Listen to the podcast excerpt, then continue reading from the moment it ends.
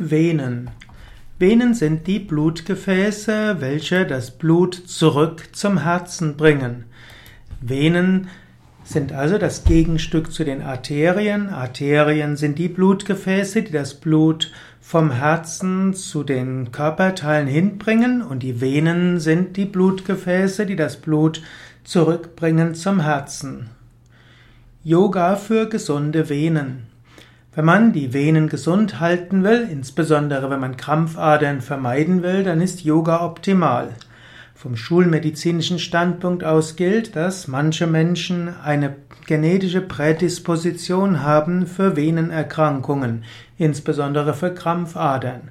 Es gibt auch ein paar Faktoren, die das Ausbrechen dieser Veranlagung begünstigen. Dazu gehört unter anderem zu langes Stehen, zu langes Sitzen, Dazu gehört Mangel an sportlicher Tätigkeit.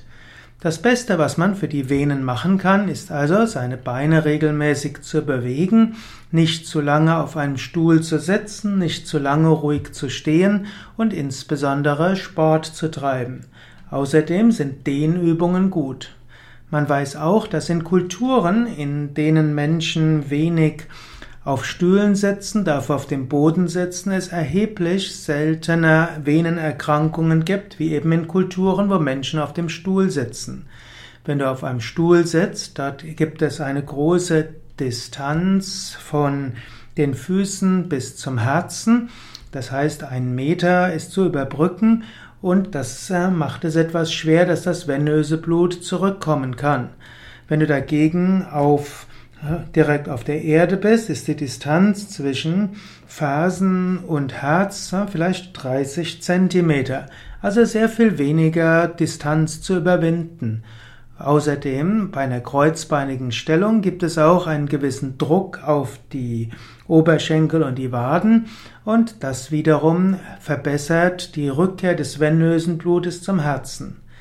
Ein weiteres, was du machen kannst im Yoga, neben viel kreuzbeinig sitzen und eben seltener auf dem Stuhl zu sitzen, sind Umkehrstellungen. Wenn du regelmäßig Kopfstand, Schulterstand übst, fließt das Blut der Beine zurück zum Bauch und vom Bauch zurück zum Herzen.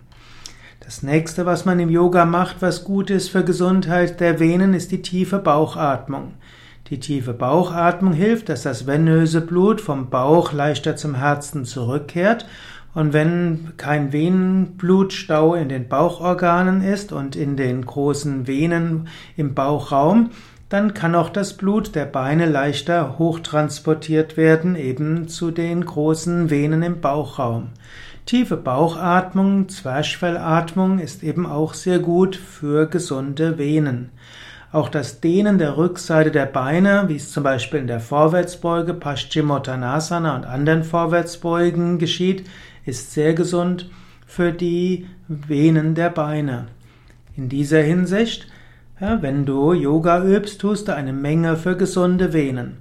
Wenn du außerdem, wann immer du stehst, öfters mal die Waden anspannst und loslässt und beim Sitzen auf dem Stuhl öfters mal mit den Beinen wippst, öfters mal aufstehst, wenn du jeden Tag Fahrrad fährst oder wanderst oder flott spazieren gehst oder joggst oder schwimmst, dann machst du im Grunde genommen all das, was hilfreich sein kann für gesunde Venen.